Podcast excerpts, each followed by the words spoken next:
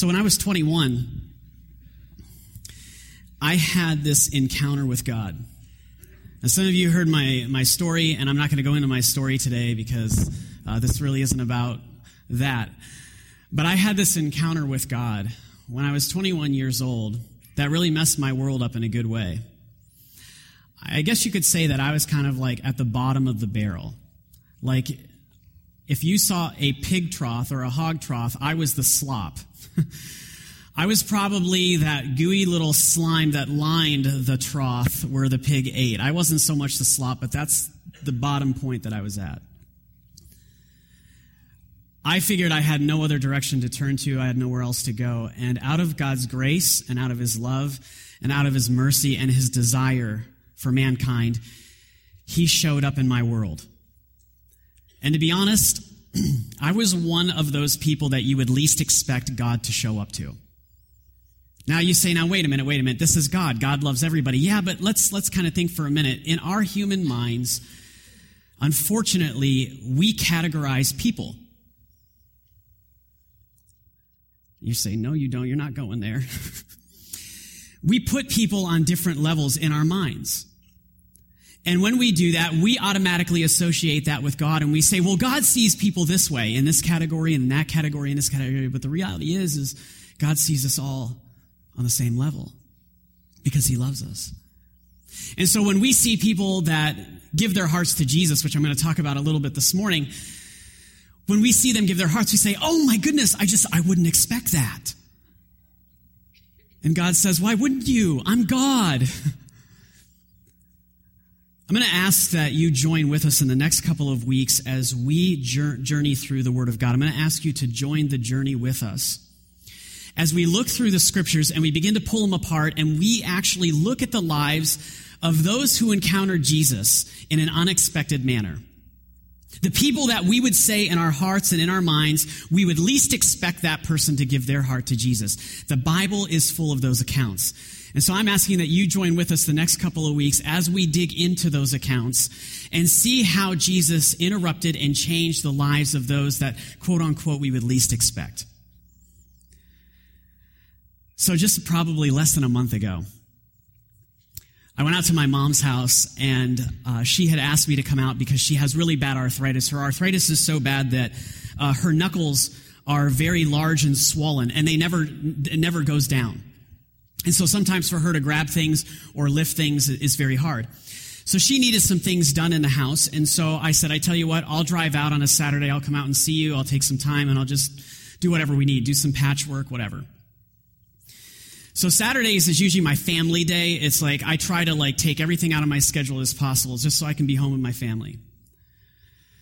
And so I said to my mom, definitely, but I need to be back in the afternoon, Mom. I just, I got to get back home. I don't want to be away too long. Okay, no problem.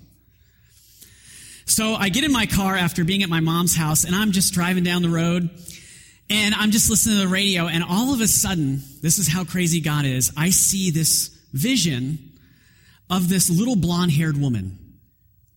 And she's sitting in this particular store. And the Lord begins to speak to me, and he says, I want you to go to that store, and I want you to walk in, and I want you to tell her that the Spirit of God has sent you here to teach her how to interpret dreams biblically. Now, you have to understand the store that I was going to. It was a witchcraft store. So I start to argue with God, you know, because we never do that. But in my case, I just argue with God, and I'm like, well, God, but, you know, I really got to get home. You know, you want us to, you know, focus on our families. And I just, and the Lord just says, go there and tell her. So I get, I get down and I get to the main street, and I know that just down the street on the right-hand side, that store is going to be there. So then I make God a deal. Well, God, if there's an open sign, I will stop by. So I start driving, and literally from the light where I stopped, I could see this huge banner going from the top of the, the overhang all the way to the ground, blowing in the wind. It says, open.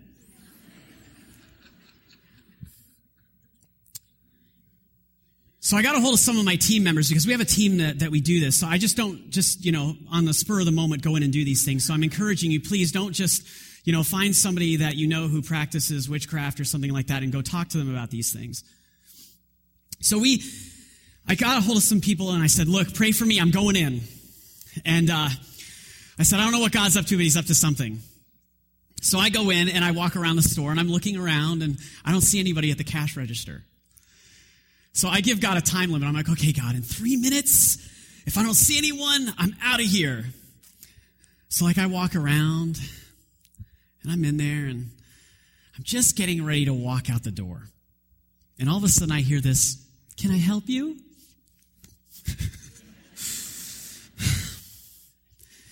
Yeah. And I turn around and somehow, I don't know how I missed her, but in this little cubby in the wall, like a little closet space that hadn't been used, was this chair, and there was this, guess what? Brown-haired woman. No, I'm just kidding. Blonde-haired woman.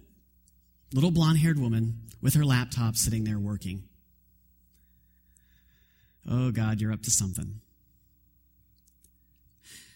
So I start talking to her, and I engage her with conversation. And long story short, we start talking. I ask her how the churches treat her. I said, how do the churches respond to you guys?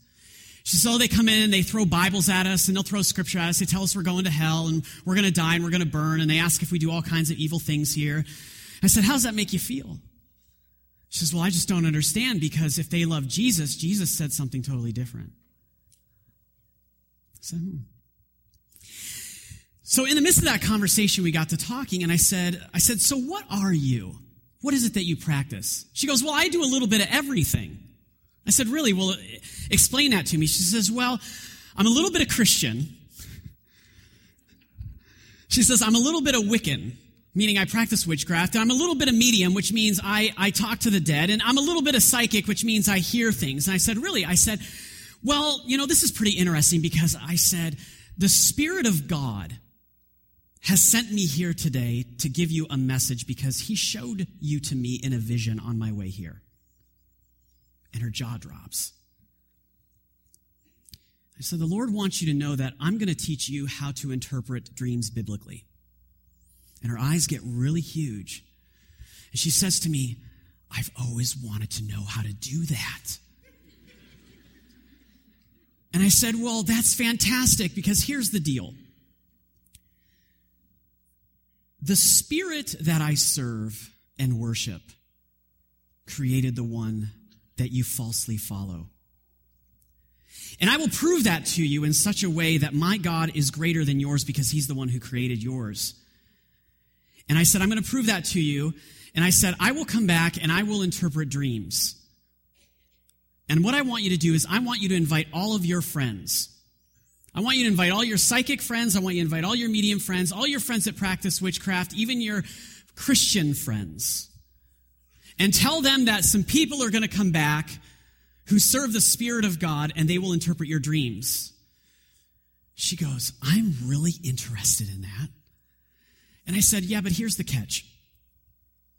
I believe that the God that I serve is so much greater than the one that you serve, that they're going to dream and dream and dream. But here's the deal. He's going to seal up those dreams so that your friends cannot interpret them.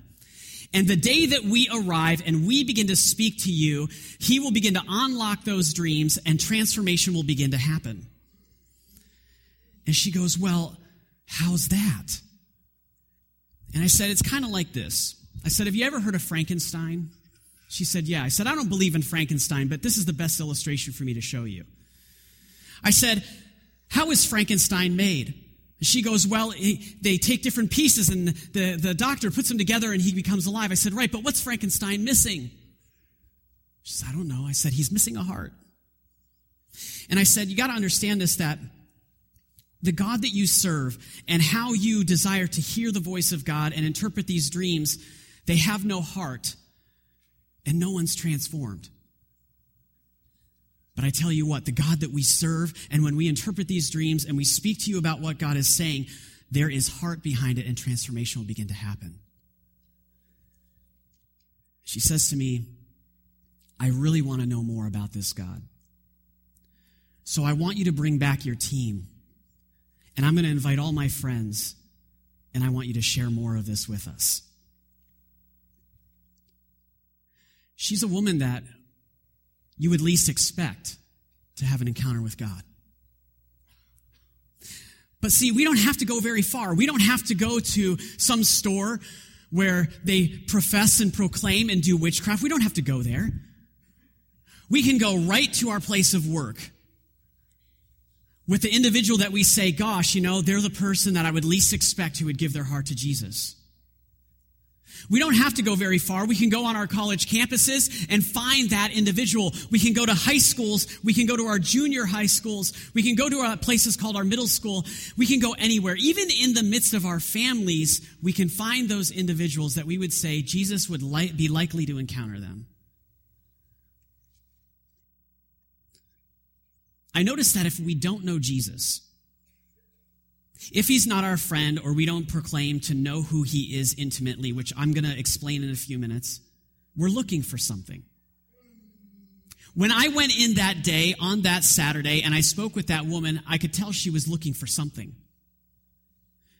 Because she told me by, she's a little bit of Christian, a little bit of Wiccan, a little bit of this and this and this, I realized that somebody who puts all that together is looking for something. But what are we looking for? Compassion? Trust, dependency? What about chances? What about the chances that we need just one more time? When we encounter Jesus, there is this incredible connection that takes place. First of all, he kisses us with his love. And he holds us with value. And he proves trust to us, but most of all, he gives us the chances that we are looking for.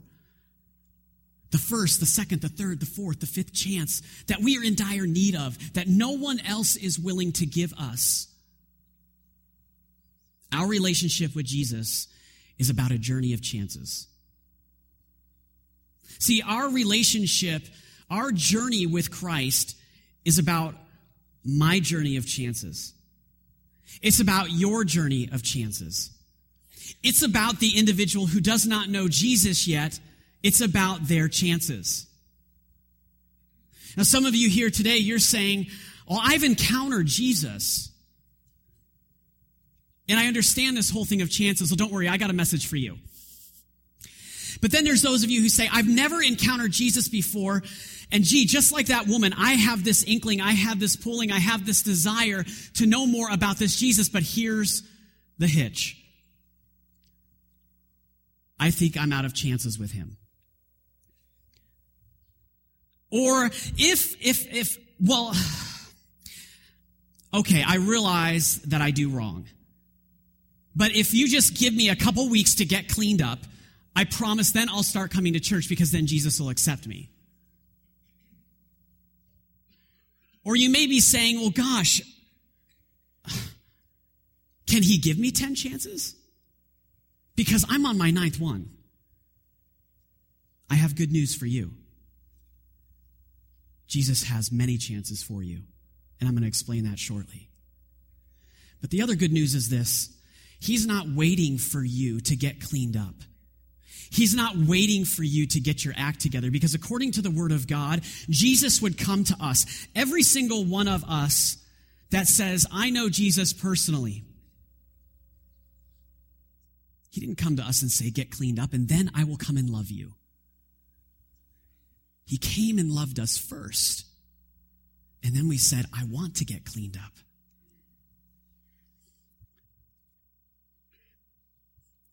When we join the journey, we immediately find out that knowing Jesus requires interchange. I'm a firm believer that when you come to know Christ, and if you continue to be a follower of Jesus, there is this ongoing pattern, and it's simply this: inward change. Something has to be changing with consistency. I will be very bold to say this. If you are not changing inwardly on a regular basis, I question your relationship with Jesus.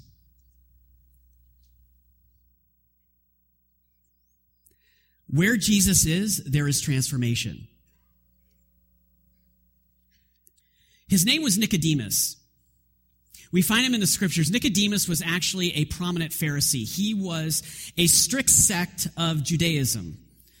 He would have been known in that time to be the one who kept every little letter of the law. He dotted every I, crossed every T perfectly, according to the written law that was laid out for the Jews. They believed that by doing their works and by adhering to what was written, that they were doing right in the eyes of God.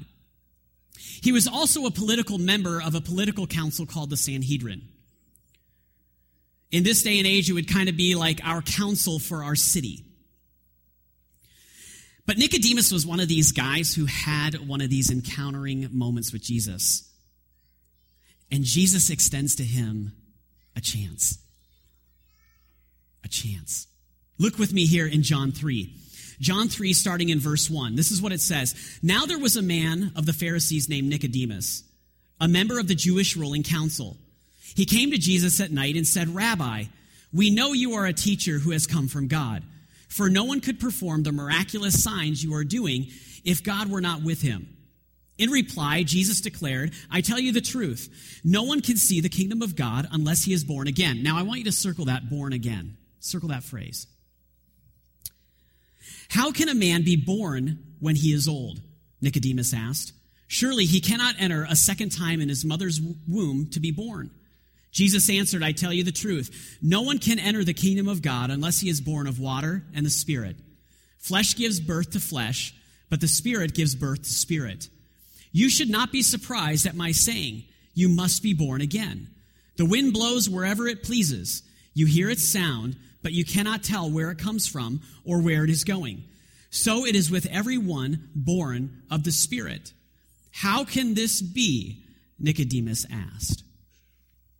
Now, there's a lot in this scripture. And just today, just because of time, I don't have a lot of time to break all this down. But at the same time, I don't want to spoon feed you. I want to encourage you to get into the Word and study it on your own. But if we take a look at Nick's life, Nicholas goes to Jesus, and he basically says, hey, here's the deal, dude. I can see that there's something genuine about you because you are performing these miraculous signs and miracles.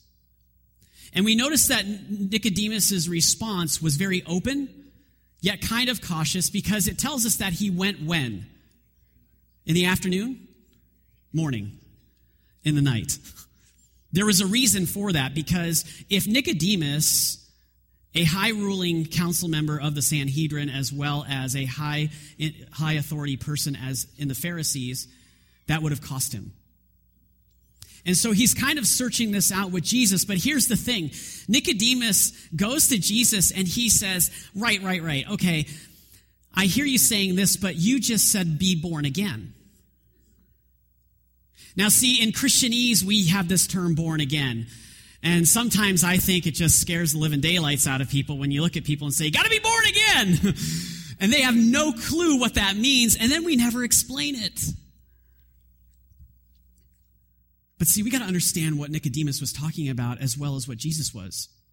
Did you understand that there were, considering in the Jewish culture, there was four types of birth to be born again?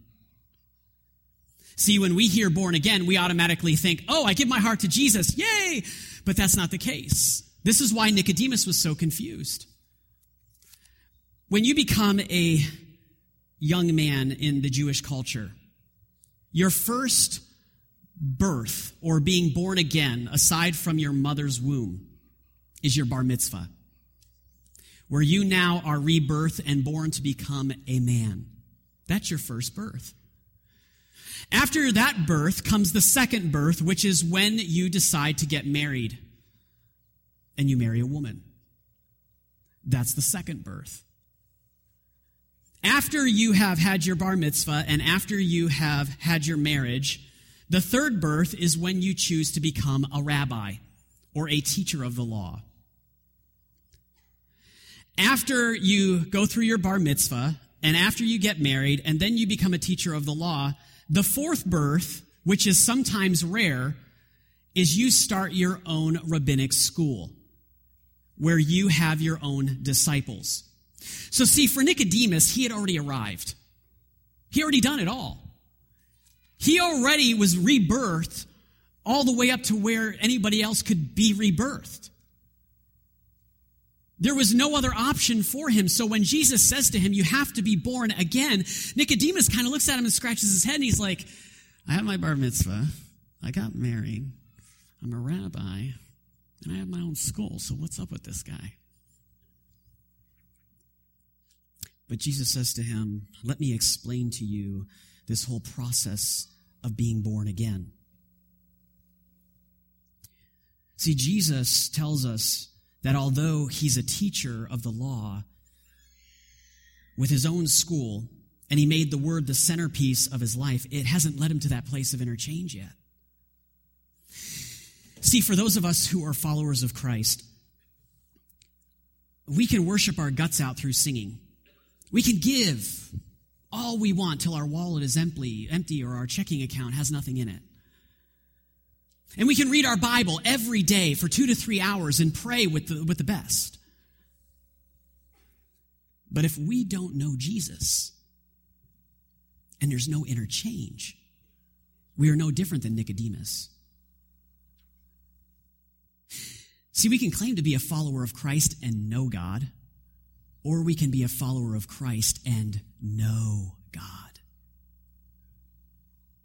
See, we can know God with our language. We can know God with some of our acts. But do we know God inwardly, intimately? So Jesus comes to Nicodemus and he explains this plan of salvation.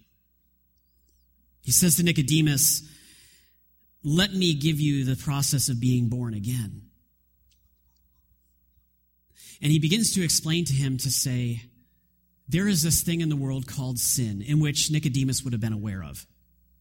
Basically, it means we've missed the mark because we are imperfect.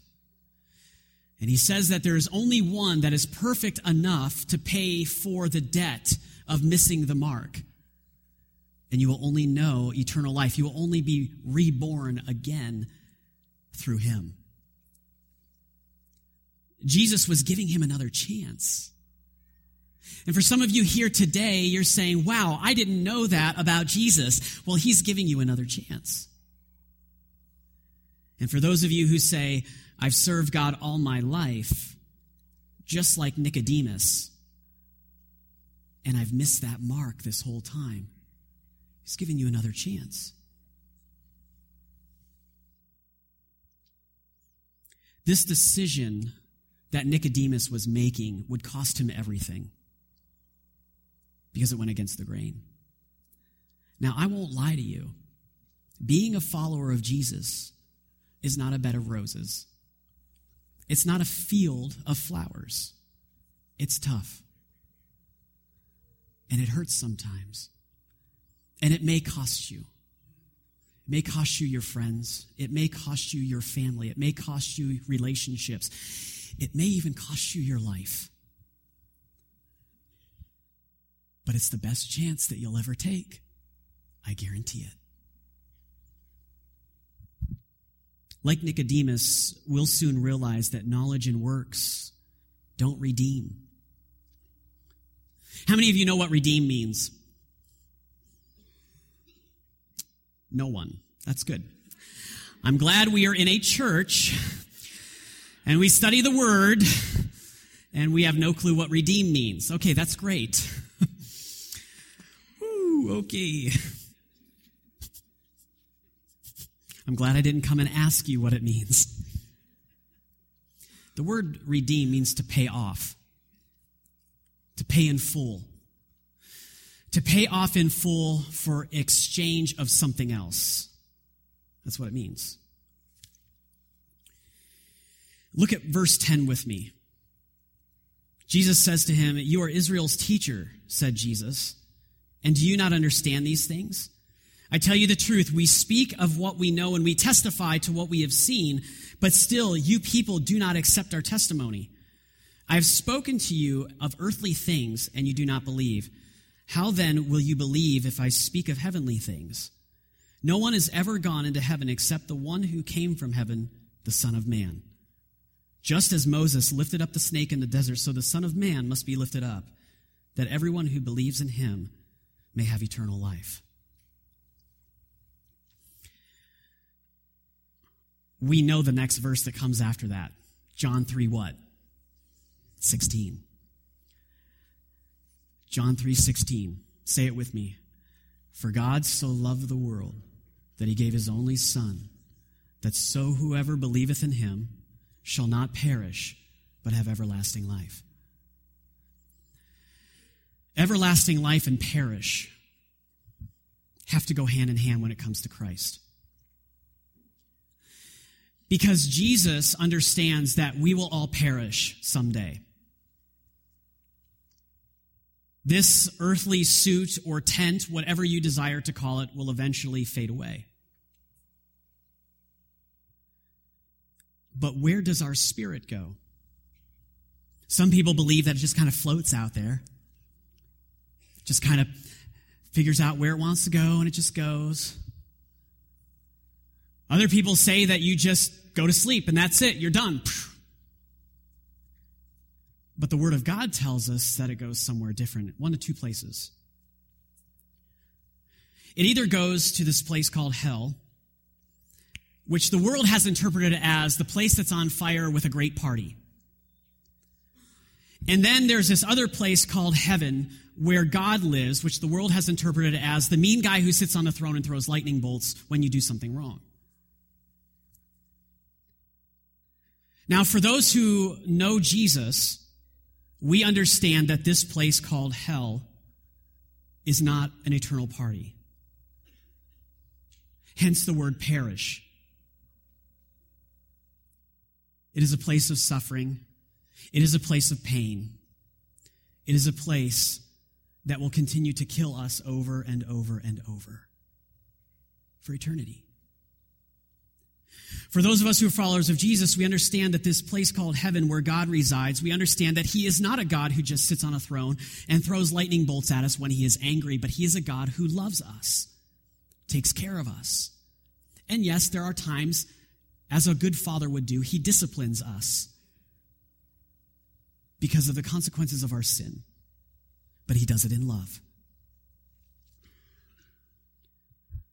So he says, I'll send my Son to redeem those who will perish. That's all of us. That's every single one of us. Turn to somebody and say, he came to redeem you. Let that sit a minute. Just let it settle in you. Whisper it inside of yourself. He came to redeem me. Do you know of anybody else who's ever came to save you with selflessness? I bet you can't think of one person. Sure, we have friends that have saved us or helped us, but has anybody ever walked the face of the earth with a selfless agenda to die for your eternal life? There is only one. See, religion dupes us into living a lifestyle of works and knowledge for obtaining good standing with God. How many of you like to be duped? That's my version of deceived. Yeah, none of you. None of us want to be deceived. We don't get up in the morning and we're excited about being deceived. I hope my boss dupes me today. I don't say that. I can't wait for my spouse to deceive me. I don't do that. I think I'm going to deceive my teacher today. I don't do that. How many of us come to this building and worship God and get all excited because we're going to be duped? We don't. But religion, religion has this false way of guiding us down this road of deception where we think that our lifestyle of good works and obtaining the right amount of knowledge is what redeems us. And Jesus goes to Nicodemus and he says, listen, man, here's the deal, Nick. You can have all this great knowledge in the world, and you can do all these great things, but it's not going to redeem you because you don't know me personally. So, to the followers of Jesus in this room, I'm going to be very bold to say that some of you are probably being duped by religion because you got the right talk and you got the right walk, but you're missing the inward change. You're missing the area of transformation. I always tell people that If you know Jesus Christ, you have the Holy Spirit. If you have the Holy Spirit, you have the fruit of the Spirit, which is love, joy, peace, patience, gentleness, kindness, long-suffering, perseverance, and all these things. But you also have the conviction of the Holy Spirit. So a quick inward check, if you're a follower of Christ, and maybe you're doubting your salvation. Ask yourself, is there continuous inward transformation in my life? Go to the next question. Is the conviction of the Holy Spirit in my life?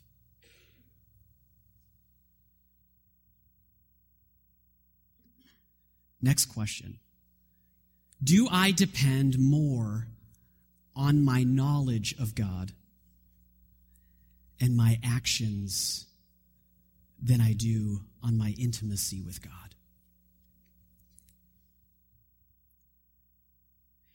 If you have marked any one of those and said, that's not clear, that's not clear, oh, wait, yeah, that's clear, you might want to come to know Jesus today. For those of you who are not followers of Christ,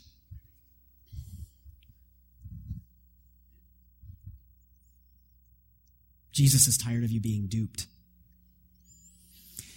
He's tired of you being duped by what the world has to offer you. The endless drug addiction, the endless lifestyle of immorality, the eating disorder that will make you beautiful eventually, according to the world. He's tired of you being duped by that. The endless addiction into alcohol. He's tired of you being duped by that. The acceptance that you are yearning for and you're looking for in other avenues. He's tired of you being duped. And today could be your day that he just wants to extend that next chance to you that you've been longing for and yearning for. So Jesus starts to define this storyline of salvation to Nicodemus, but there was a difference. Nicodemus had this human-imposed authority. And see, when we have human-imposed authority, there isn't really a lot of transformation that comes with that. There isn't a lot of interchange.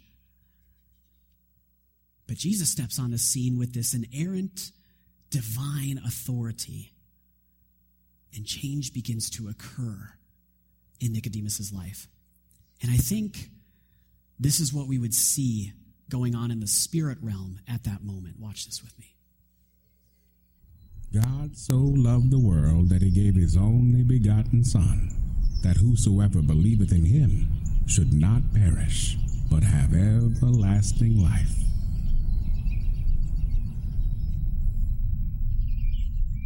Excuse me, son.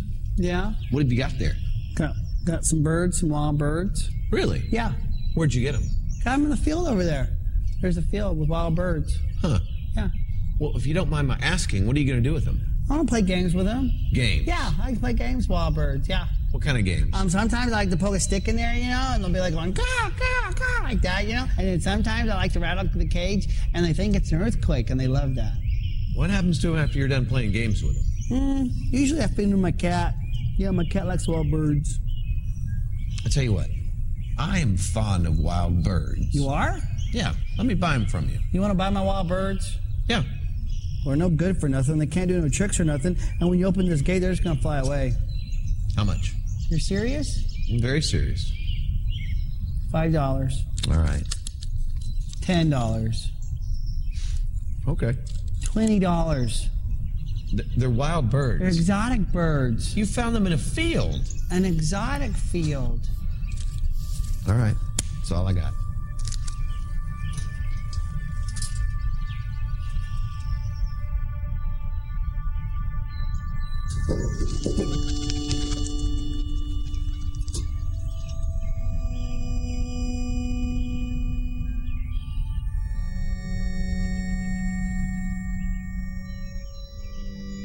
See you looking at the cage. Yeah. What do you got in there? You know what's in there. mankind. Found them in the garden. The funny thing is, they put themselves in that cage. I had nothing to do with it. So what's your plans with them? I'm going to play games with them. Games? What kind of games? All kinds of games. I'm going to put games into their life that they think is going to bring them so much pleasure. Then I'm going to turn the world upside down. I'm going to make right seem wrong and wrong seem right. And then? They'll be damned for all eternity. My father and I, we're very fond of mankind. I know. We want them to have access to us. So I'm going to pay for their freedom. You want these humans? Yeah. You know they've promised you everything before. They're going to turn their backs on you. Some will, and some won't. You're serious? Oh, I'm very serious. It'll cost you your tears. I know. Your blood. Yeah. It'll cost you your life. I know. You're willing to give your life. I'm willing to give what it takes.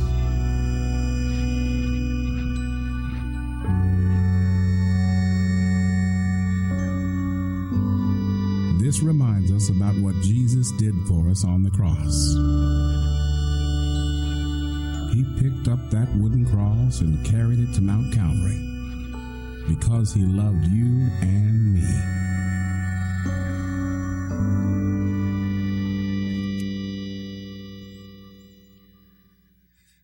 So Jesus looks at Nicodemus and he says, religion's duped you. He says, you know how? Because I can see that you're living in this birdcage of sin and false understanding.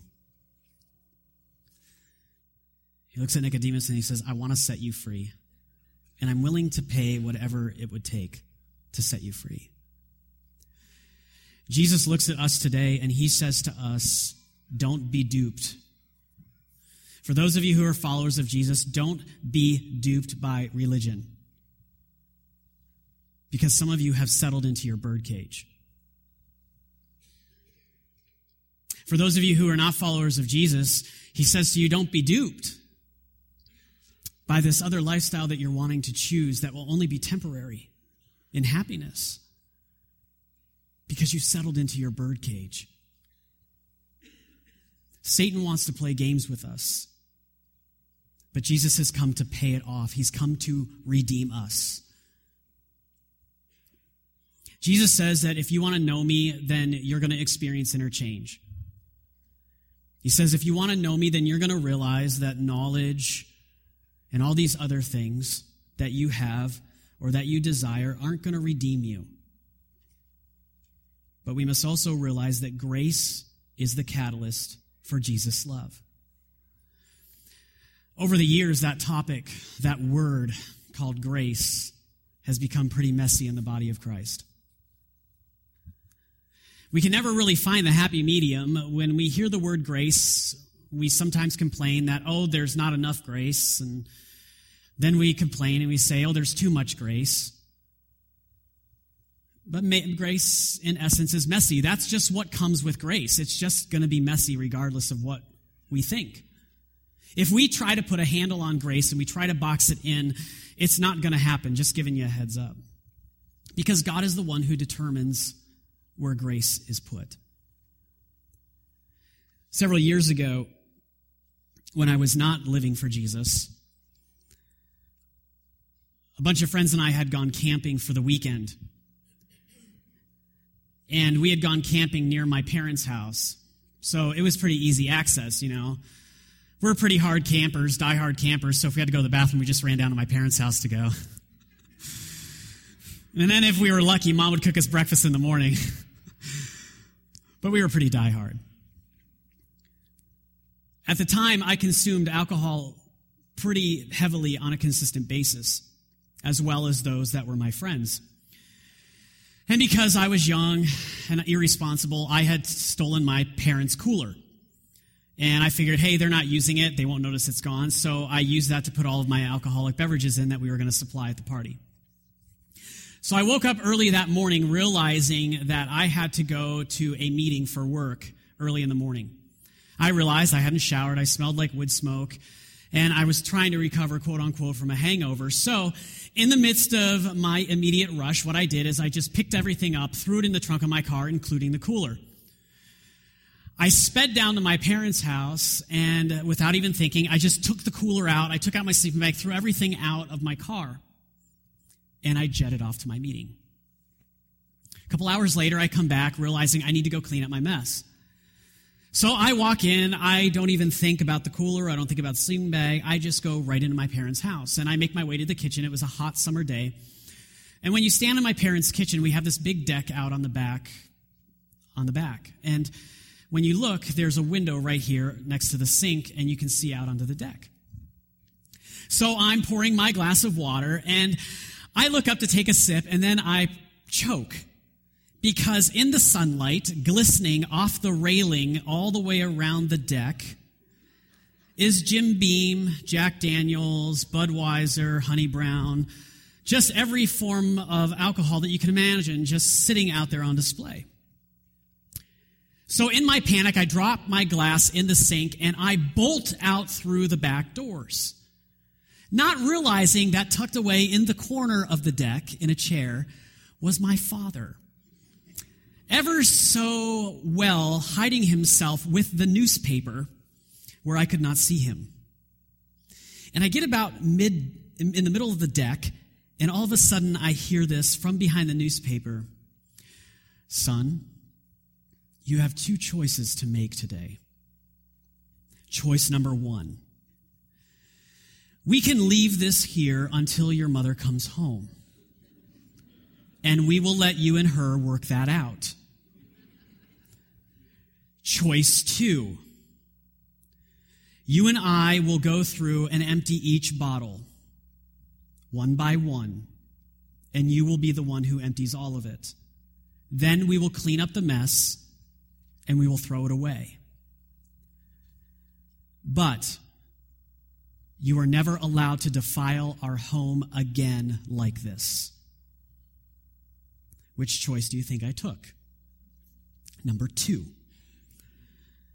That day I was extended grace, that undeserved favor.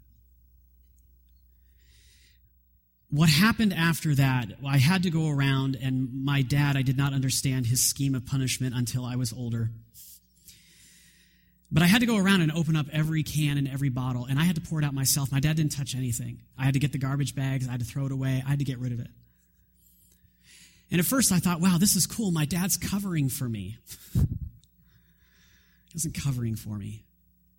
He was extending grace, because here's what he did afterwards. Pulled me in close, and he gave me a hug. And he whispered in my ear, and he said, "Because God has given me grace and extended to me chances in those moments that I had no other way out, I will extend this to you this time. But never defile our home again." For those of you who claim to be followers of Christ, grace is not an entitlement to sin. So I'm going to take that little question out of the equation of how much grace will God give me, and I'll just clear it up for you. When we sin, it is kind of like in my situation where we know we've done wrong. We figure later on we'll just clean it up. But there are those moments where God says to us, "I know what you did." And he comes along, and when we ask for forgiveness and we repent of our sin, he comes along and he gives us this hug, and he whispers in us and says, "I love you, and I'm extending to you this undeserved favor."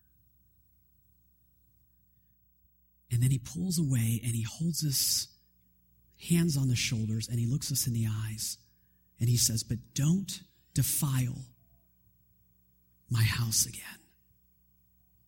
meaning this, our heart. To those of you who say, I don't know Jesus, but I'm getting and hearing what you're saying, Jesus wants to come inside and clean out your house so it'll no longer be defiled because he loves you. It's not because he's a killjoy. Understand that. It's not because he just sits up there and schemes and walks around. He's like, ooh, how can we punish them today? And how can we take away their fun? He doesn't do that. He loves you, and therefore, because he loves you, he wants what is best for you. Hence, sending his son to the cross to die for you. Look at verse sixteen. For God so loved the world that he gave his one and only son, that whoever believes in him shall not perish but have eternal life. For God did not send his son into the world to condemn the world, but save the world through him. Whoever believes in him is not condemned, but whoever does not stands condemned already because he has not believed in the same, in the name of God's one and only son. This is the verdict. Light is come into the world, but men love darkness instead of light because their deeds were evil. Everyone who does evil hates the light and will not come into the light for fear that his deeds will be exposed. But whoever lives by the truth comes into light, so that it may be seen plainly that what he has done has been done through God. As I'm coming to a close in a few minutes, Grace and I have a long history. You have a long history with Grace. We all know Grace pretty well. Everyone wants to be friends with Grace because grace comes in those unexpected moments, just like with Nicodemus. In that unexpected moment, Jesus shows up and he extends grace to Nicodemus, that one more chance. We don't know if that was Nicodemus's fifth chance, sixth, seventh, eighth, ninth. We don't know. But what we do know is God's offering us that same grace. Undeserved favor is what I experienced that morning with my father. And this is what Jesus says in verse nineteen. I can't get past this. He said, this is the verdict. Now hear this. Light has come into the world, but men love darkness instead of light because their deeds were evil. Now, now catch this. Everyone who does evil hates the light and will not come into light for fear that his deeds will be exposed, but ever who lives by the truth comes into the light. So, followers of Christ, let me say this. Here's the verdict. Jesus says to us, if you proclaim light, you have no fellowship with darkness. It's pretty clear. See, some of you are probably saying today, now wait a minute, Pastor, are you saying that I can come to church and profess Christ and I can give in the offering and I can sing the songs and I can clap and I can raise my hands and, and not be saved? Somebody needs to say it. Yeah, I'm saying that. If you are a follower of Christ and you are claiming to be a child of light, but yet you are associating with darkness, where is your inward change? Jesus says that's the verdict. For those of you who don't know Jesus today, or say, I've never ever confessed with my, my mouth and believed in my heart that Jesus is Lord of my life, here's the verdict for you. There's another chance that Jesus wants to extend to you. He's already looked past the tenth one, the fifteenth one, the twentieth. And today he extends to us and says, I want to give you that next chance. For Nicodemus, it cost him, but it was worth it. For you, it will cost you something, but it's worth it. And so I, I want to leave you with this, especially for the Christ followers. I want to leave you with this, that where is our godly grace? Where is our godly love? And where is our passion for those who do not know Christ?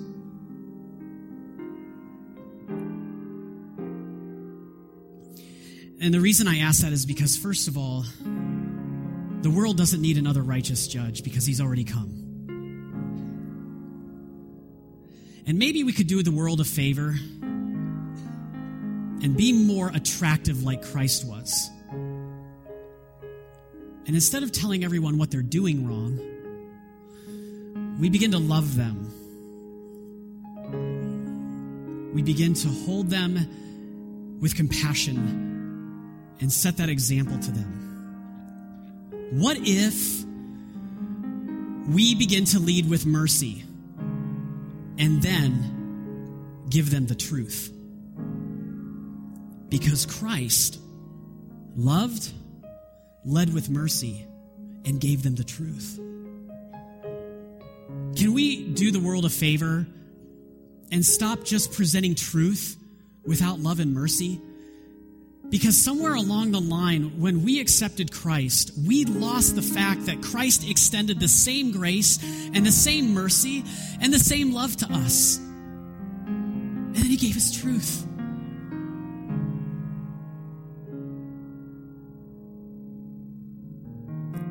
Please join with me in loving the unexpected, leading them with mercy, but still presenting the truth in love and mercy and grace. Would you stand with me?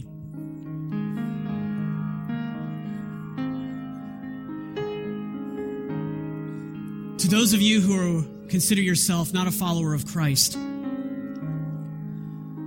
Jesus wants to be the one to love you and to lead you with mercy and to speak truth into your life. So in just a moment, this is what I'm going to do because I don't want to miss this opportunity. I'm going to ask you to turn to the individual beside you, and I'm going to ask that no one moves, no one goes anywhere.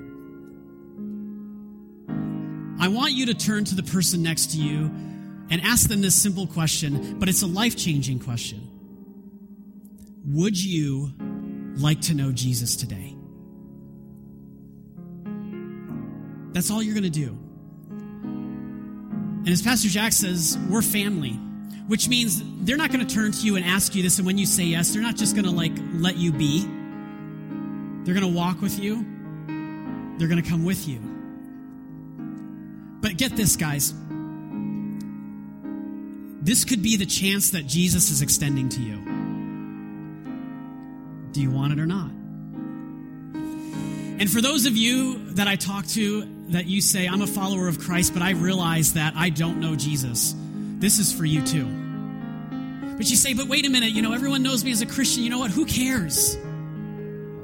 But what matters is, is that Jesus says, you profess me before man so that I may profess you before my Father. All that I would care about is that Jesus is professing me before my Father and not before other humans. So I'm just going to ask you right now to turn to those near you and just simply say, would you like to know Jesus today? Just go ahead, turn to somebody and say, would you like to know Jesus today?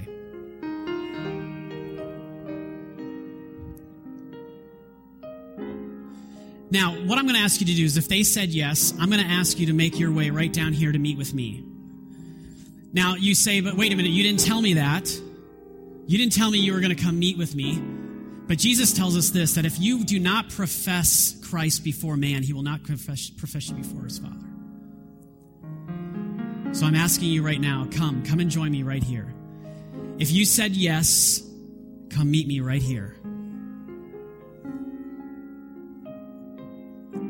Just come meet me right here. That's it. Come right on. There you go. Come right down here. Come right, come right to me.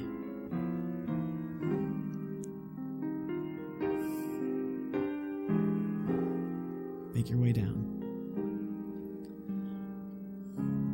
Come on, there's still time. Don't worry.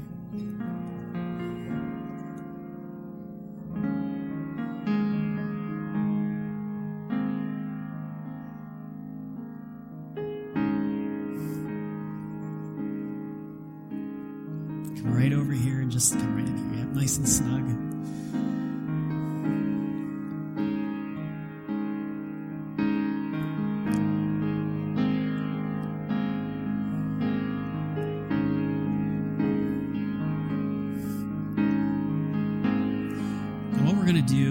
Seal this, because Jesus tells us that it, it comes by confession, believing in our mouth and believing in our hearts, and declaring that he's Lord of our lives. So what we're going to do is we're going to say a prayer together, and you're not going to be the only one, so you're not singled out, all right? We're all here, so we're all going to repeat it together. And this is as simple as it is. It's just believing in your heart and your mind when you pray these words, and I guarantee you Jesus will answer you. Come on, right over here. Yeah, there we go. Come on, we don't want to miss anyone. So I'm just going to ask that you repeat after me. Dear Jesus, I thank you for your gift of salvation. Jesus, I thank you for your love that you have for me.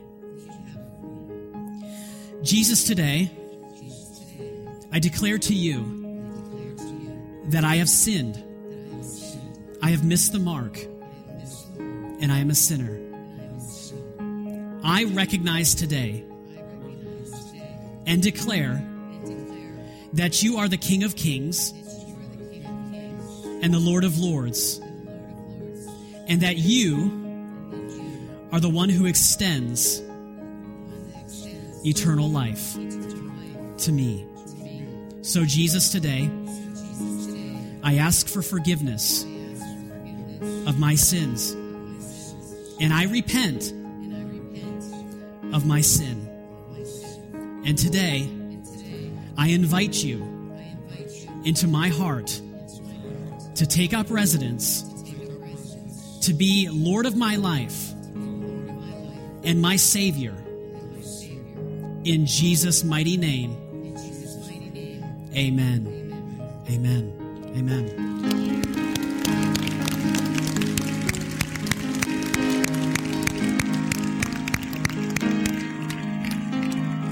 Now, in this moment, the word tells us that the angels and all of heaven rejoices for when those who come home to the Lord. And so right now there's a celebration going on. That's why we clapped. It wasn't just because, oh, we're over with the service. It was because you came home today to Jesus, and he has been yearning for that moment.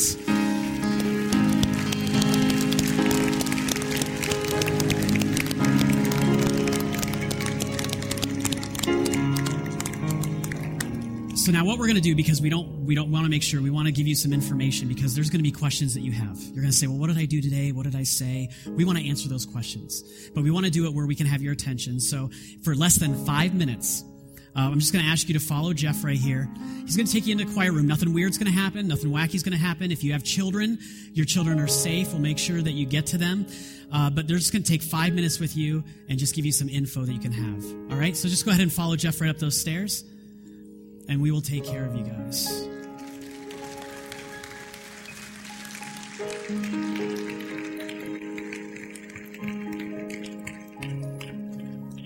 And now let me pray for you guys. Father God, I just thank you so much for the men and women in this congregation. Holy Spirit, I pray that the word of the Lord would sit deep inside of their hearts. I pray that the seed that has been planted today, Lord, will not be snatched up. I pray that it will be protected. Father God, I pray for their protection spiritually, mentally, and emotionally throughout this week. Father, I pray that in the name of Jesus, you will lead and direct them under the unction of the Holy Spirit and keep them safe. In Jesus' mighty name we pray. Amen.